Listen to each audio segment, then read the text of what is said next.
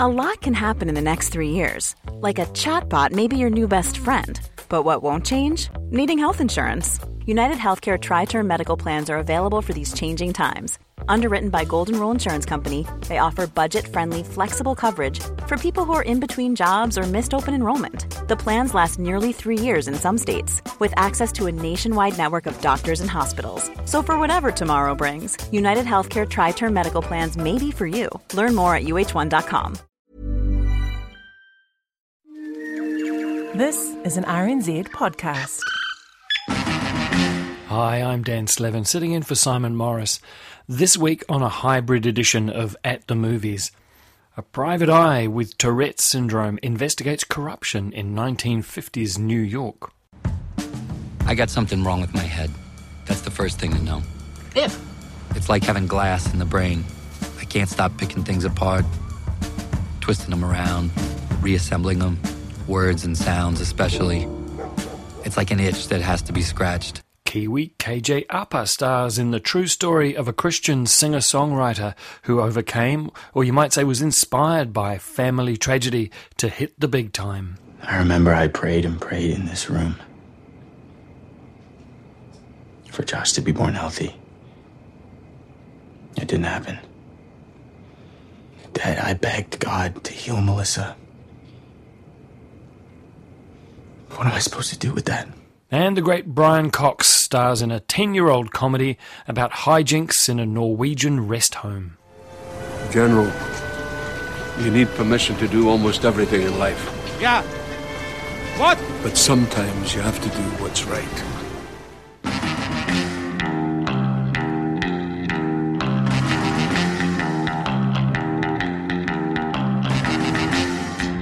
Want to start this week with an apology.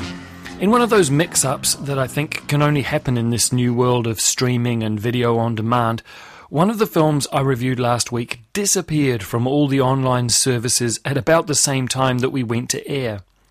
Kore-eda's The Truth, which stars Catherine Deneuve and Juliette Binoche, was online for rental one moment and then withdrawn the next. It turns out that when the distributors of the film made it available for Australia, they left the box for New Zealand ticked at the same time, which is what you would usually do. Except there are other plans for this film, plans that will become apparent in the fullness of time. So, I apologise for recommending something that you can't actually see. That's not our policy on At the Movies.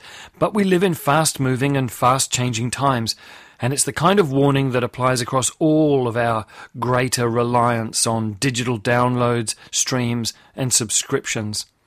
Just because a film is there today, it doesn't mean it will still be there tomorrow.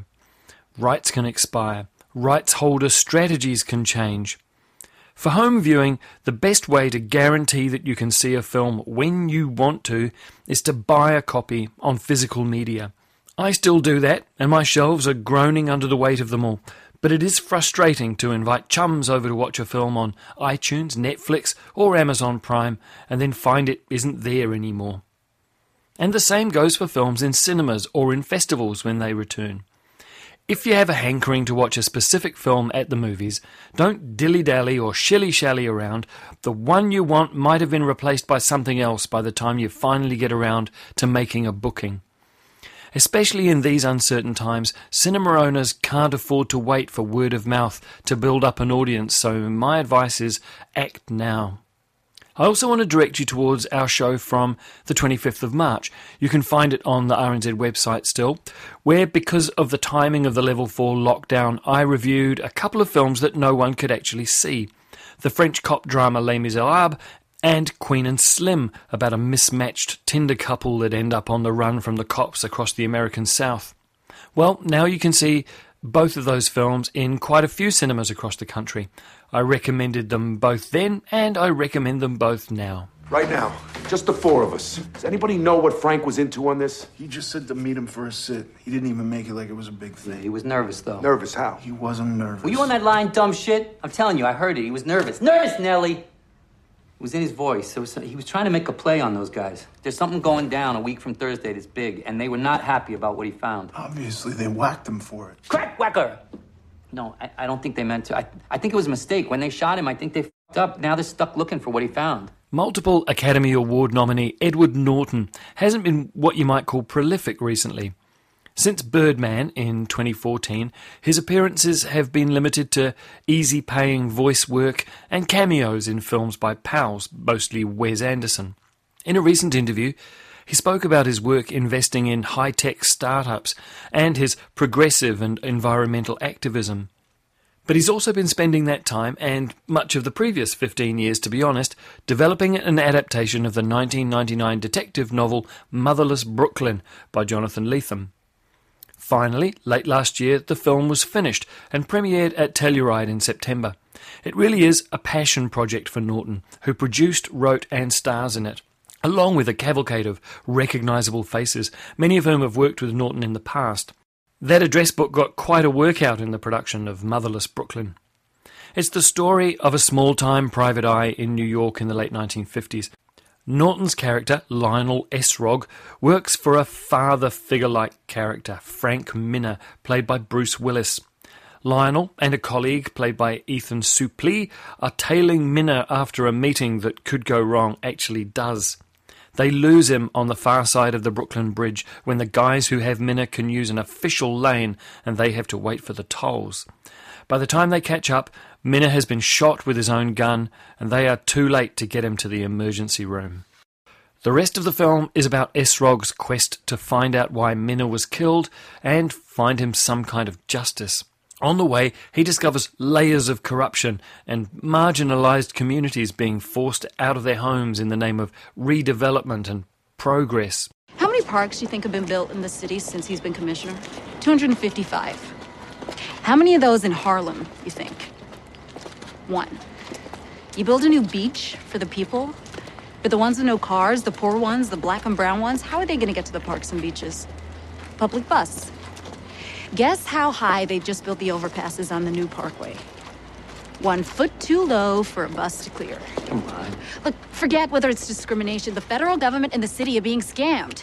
There's supposed to be relocation services. Company's got a $2 million contract to handle it, but nobody even answers the phone. Call the city, they say these folks are on the list for the new public housing, but then it never gets built. You know more than any secretary I ever met in my life. Secretary? Who told you that? I got a law degree, you know. I'll pass the bar first time I sit, too. Okay, then, sorry. How are you going to write about it all if you don't even take a note? What, two million for relocation services, bridges a foot too low for the buses, one out of 255 parks, 15 million in property for 500K, 200,000 people in Fort Greene alone? That? I never forget anything, believe me, like not a single word. Now, the interesting character trait that Essrog has is Tourette's syndrome. That neurodiverse disorder that prompts a person to blurt inappropriate comments and other socially awkward tics. While Norton's Essrog has to explain himself to strangers, it's interesting the situations he finds himself in where the disorder is relieved. It emerges as a response to stress, but as the film goes on and Essrog finds himself as a central player in the investigation, his confidence and self worth grows, and the effects of the syndrome diminish. He's also a bit of a savant, never forgetting a detail, remembering what everyone around him says. It's very helpful for a private detective, you might say. The original novel was set in the present day, but Norton's adaptation, from the very first time he decided to work on it, is relocated to the 1950s. His argument was that the hard boiled gumshoe world of private investigators and the old school dialogue would have sounded out of place in the here and now but it also allows him to drive that investigation into the very real world of New York City planning, inspired by a famous book from the 1970s called The Power Broker by Robert Caro. Here's your next headline. New expressway will be the world's biggest parking lot. What? Why? Because cars are a cancer and roads make them metastasize, not shrink. We need trains. But he's killing the trains. Why? Always with the why. Because he doesn't control the revenues from the trains. He controls the tolls for the bridges and roads. Borough authority. You know what an authority is? No. Neither did anyone else. He invented it. A fourth branch of government, a shadow branch, all controlled by him, meaning he controls everything, but nobody voted for him, and they can't vote him out. Wait, wait, wait. What, what could stop him? Almost nothing. And he's more dangerous now than ever. Why now? Because the Board of Estimate votes on his highway and slum clearance plans this week, so he's bullying everyone into submission. He's the most powerful man in the history of the city. He's an autocratic Caesar. But nobody realizes that they are just all walking around calm as Hindu cows, thinking they live in a democracy. So what could happen? Are you going to write about this or what? The Power Broker is a biography of the famous New York City planner Robert Moses, lightly fictionalized here as Moses Randolph by Alec Baldwin. Moses was the unelected power behind New York development for 40 years. He built parks, expressways, beach resorts, and two World's Fairs. But the power broker lifted the lid on the corporate grift and underlying racism that drove Moses' developments, and the film adds a layer of family scandal too. Also featuring in the film is a version of the resistance to Moses, a character called Gabby Horowitz, played by Cherry Jones and based on Jane Jacobs, who campaigned to try and save Greenwich Village from an expressway at around the time this film is set. In fact, there's a sequence set around a famous demonstration at Washington Square Park that also featured in a recent episode of The Marvelous Mrs. Maisel. But I digress. At 2 hours and 20 minutes, Motherless Brooklyn goes on a few too many detours to be really effective, as if Norton wants to honour all the research that he's done. The film wants to remind you of another great film about post war corruption, Chinatown, but Norton's style behind the camera is nowhere near Polanski, even if his collaborators in the costume and art departments go all out to recreate New York in the finest of detail. When I was a boy, how many bridges there were on and off Manhattan Island? Two. Shitty little train trestle here in the Brooklyn Bridge, and when you crossed that, you were stepping over manure much of the way. People mostly scuttled into New York off of docks like rats. I built that, and that, and that, and that. And now people vault over rivers on the spans and parkways of Olympus. Olympic rat, man. Sorry. There's some pretty bridges, I'll give you that. Thank you.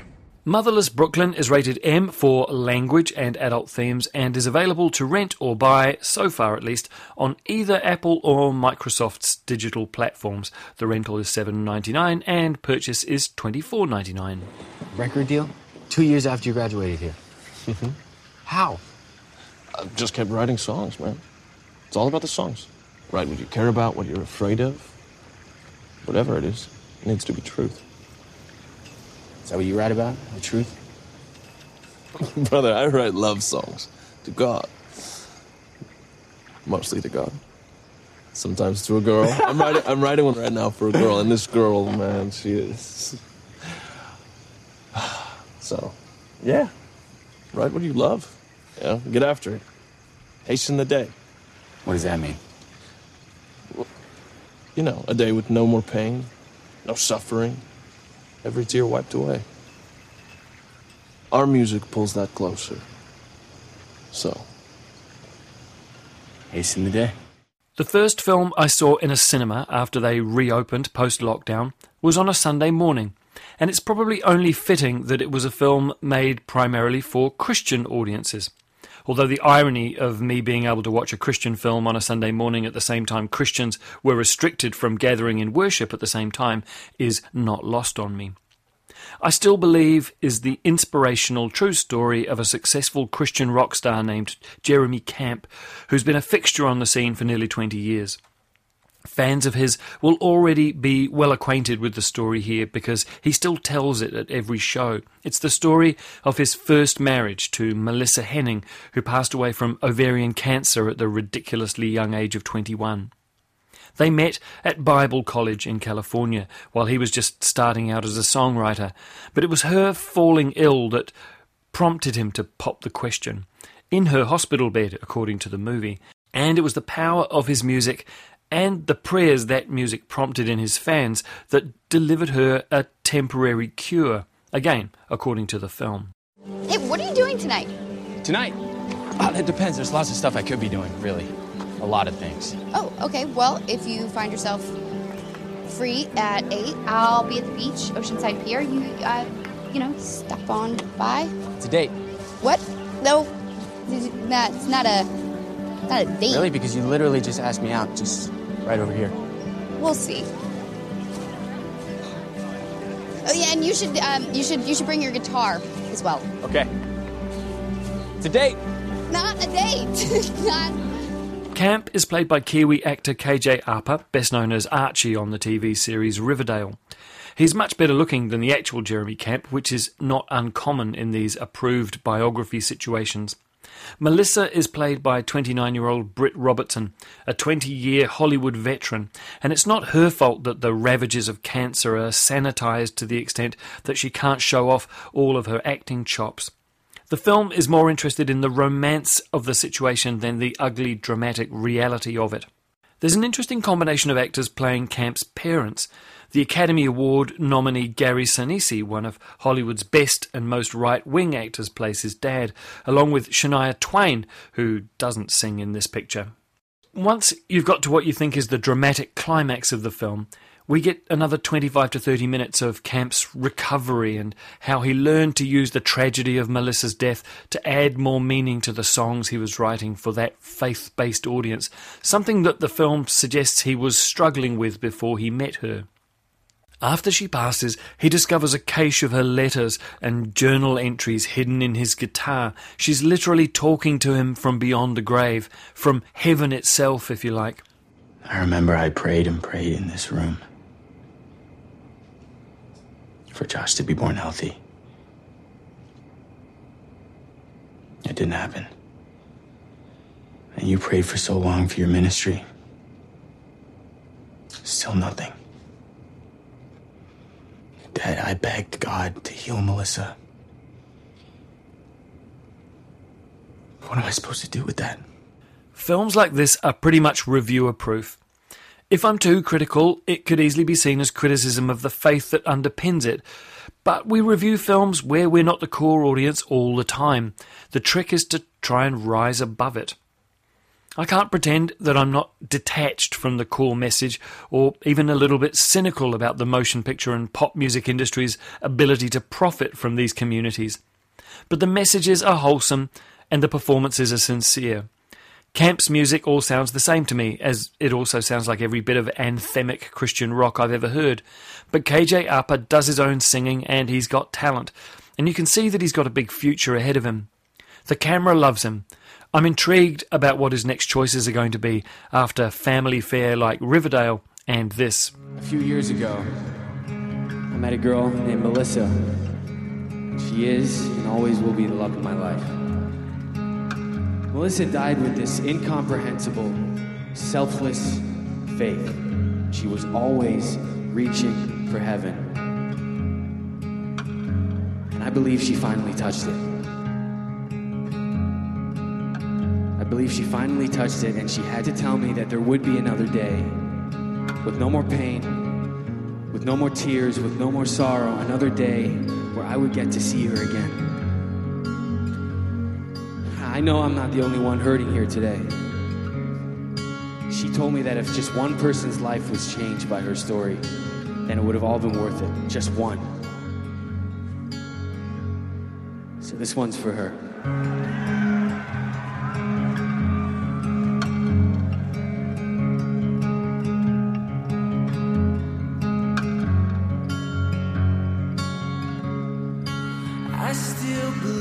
I Still Believe is rated PG and is playing in select cinemas in most New Zealand regions now. You know there's been a change of plan. He's to be buried at sea. Sea burial is very complicated. We're sailors. We do it all the time. To other people. Well, we can't. The coroner must be informed on a license granted by the Minister of Fisheries. Fisheries? He's not a haddock. A boat is needed with insurance to take the mourners. I'm the only one. And a minister. The designated burial site is miles away. It's an organizational nightmare. All it needs is timber and a bit of dignity. It can't cost that much. About 100,000 kroner. What? One final oddity this week is a film that's been sitting on a shelf somewhere for nearly 10 years. It's called All at Sea, and at least one of its stars has been dead for nearly six years. All at Sea was Hollywood legend Lauren Bacall's second to last on screen performance, and she's one of several high profile and high quality actors who seem to be enjoying themselves with material that is, frankly, beneath them. But that begs a question, doesn't it? Ask most actors whether there is any such thing as material that is beneath them, and they'll laugh in your face. I remember that great quote from Sir Michael Caine when asked whether he'd even seen his own performance in Jaws the Revenge. He replied, I've never seen it. By all accounts, it's terrible. But I have seen the house that it built, and it is terrific. All at Sea is a British Norwegian co production that is located in the picturesque west of Norway for no apparent reason and set in a retirement home that contains several Brits and one Texan, again for no apparent reason. All of the other characters are Norwegian but speak English all the time for no apparent reason. The great Brian Cox plays Wally, a former merchant seaman and now aging booze smuggler in a small Norwegian community. His captain, known as Skip, has passed away and wanted to be buried at sea. So commences a slapstick comedy involving body snatching, an imperious ruler over the retirement home as the free spirited Wally's nemesis, a former English colonel, played by James Fox, who becomes Wally's unwilling new roommate, and the twinkly Texan oil man's widow, played by Ms. Bacall, who goads them all into insurrection. Oh, he was such a lovely man. All heart. I know. So big, it bust. But he'd appreciate the irony. Those of you who knew the summer house before it was struck by lightning will remember what a fine structure it was. Ah, I will remember Kitty Canvin, too, was inside it when it struck.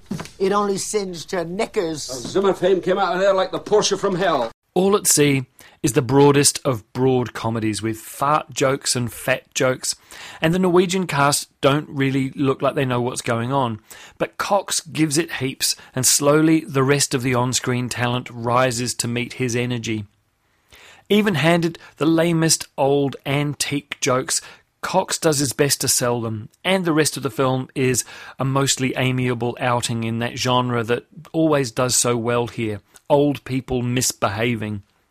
It's reassuring that even after seven weeks of cinema free lockdown, some things never change. This was the number two film at the Kiwi box office last weekend. General, General, General, you mustn't look on this old age thing as an end. It's not an end, it's a beginning.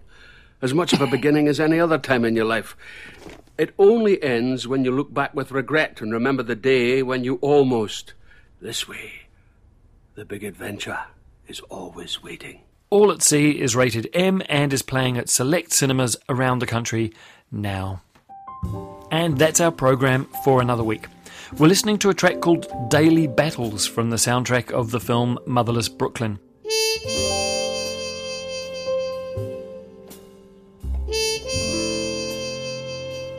It's written by Thom Yorke from Radiohead. There's a very different version of it with his vocals also featured in the film. And this version is performed by Wynton Marsalis with Joe Farnsworth, Russell Hall, Isaiah J. Thompson, and Jerry Weldon. This week we say goodbye to far too many cinema luminaries. It's been a sad parade of obituaries recently. Fred Willard, the comic genius who lit up films like Best in Show, Waiting for Guffman, and Spinal Tap, was 86 years old. The French screen legend Michel Piccoli has also passed away at the age of 94. In his 70 year career, he worked with literally anyone who was anyone Renoir, Godard, Buñuel, Hitchcock, Demy, Varda, Melville, Tavernier, Chabrol, Malle de Oliveira. You could indulge in a perfect history of European cinema just by watching Piccoli films. And much younger and with so much more still to offer, the wonderful Lynn Shelton, whose indie comedies poked generous fun at male insecurities and adult relationships. Check out Hump Day and Your Sister's Sister as a starting point, but her fingerprints were on so much, including a lot of the television episodes you love. I'm Dan Slevin, and you can find me on Twitter as at Dan Slevin, that's all one word, and there's more of me at rnz.co.nz forward slash widescreen. I'll be back with some more suggestions for viewing at home and at the movies at the same time next week.